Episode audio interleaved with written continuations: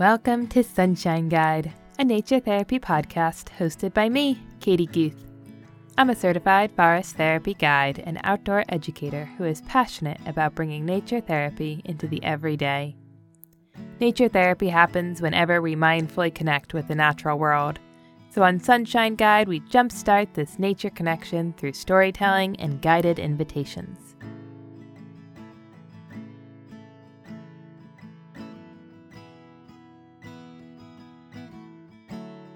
Each week, we share stories of nature experiences, the awe-inspiring, the touching, the silly, and the magical. This week's story is very much in the silly camp.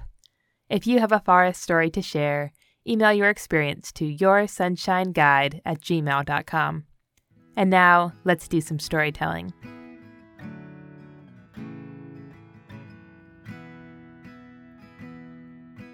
When I was a young girl, Uncle David and I would go for walks together, all across the countryside in our neck of the woods. These were pleasant strolls, sure, but the real objective was worm hunting.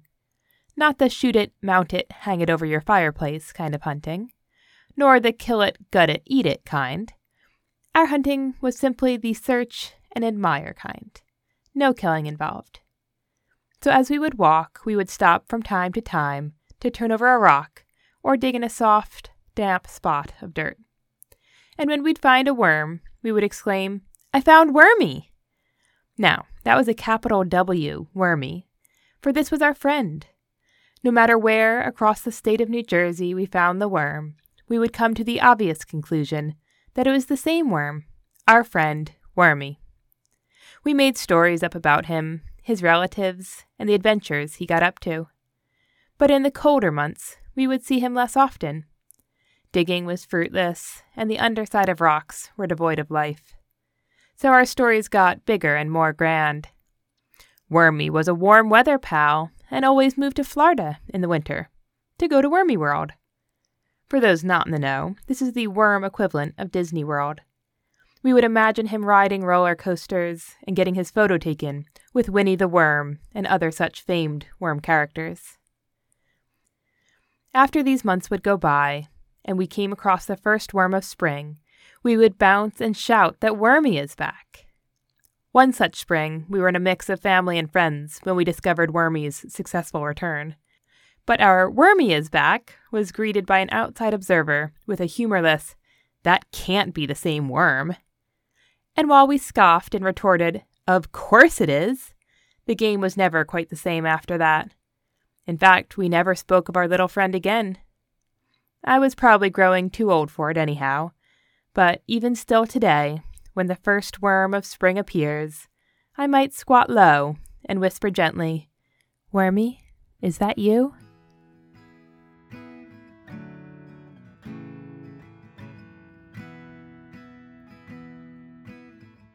And holding that story within us, let's get outside for today's nature invitation. Befriend a forest being, a worm, crow, leaf or twig perhaps. Observe them closely and imagine their life story. And when you complete the invitation, share all about your new friend with the people in your life, or share with me at yoursunshineguide@gmail.com. And that's it for this episode of Sunshine Guide. Special thanks to artist Nirmine Chaudhry for our beautiful podcast art and musician Jeff Isaac for the original music. Please reach out to me. What forest being did you befriend? What did you imagine their life story entailed? Do you have a forest story of your own to share? Tell me all about it by emailing yoursunshineguide@gmail.com. Subscribe to Sunshine Guide to hear episodes every Sunday. Thank you for listening. Until next time, this is Katie Guth, sending you sunshine.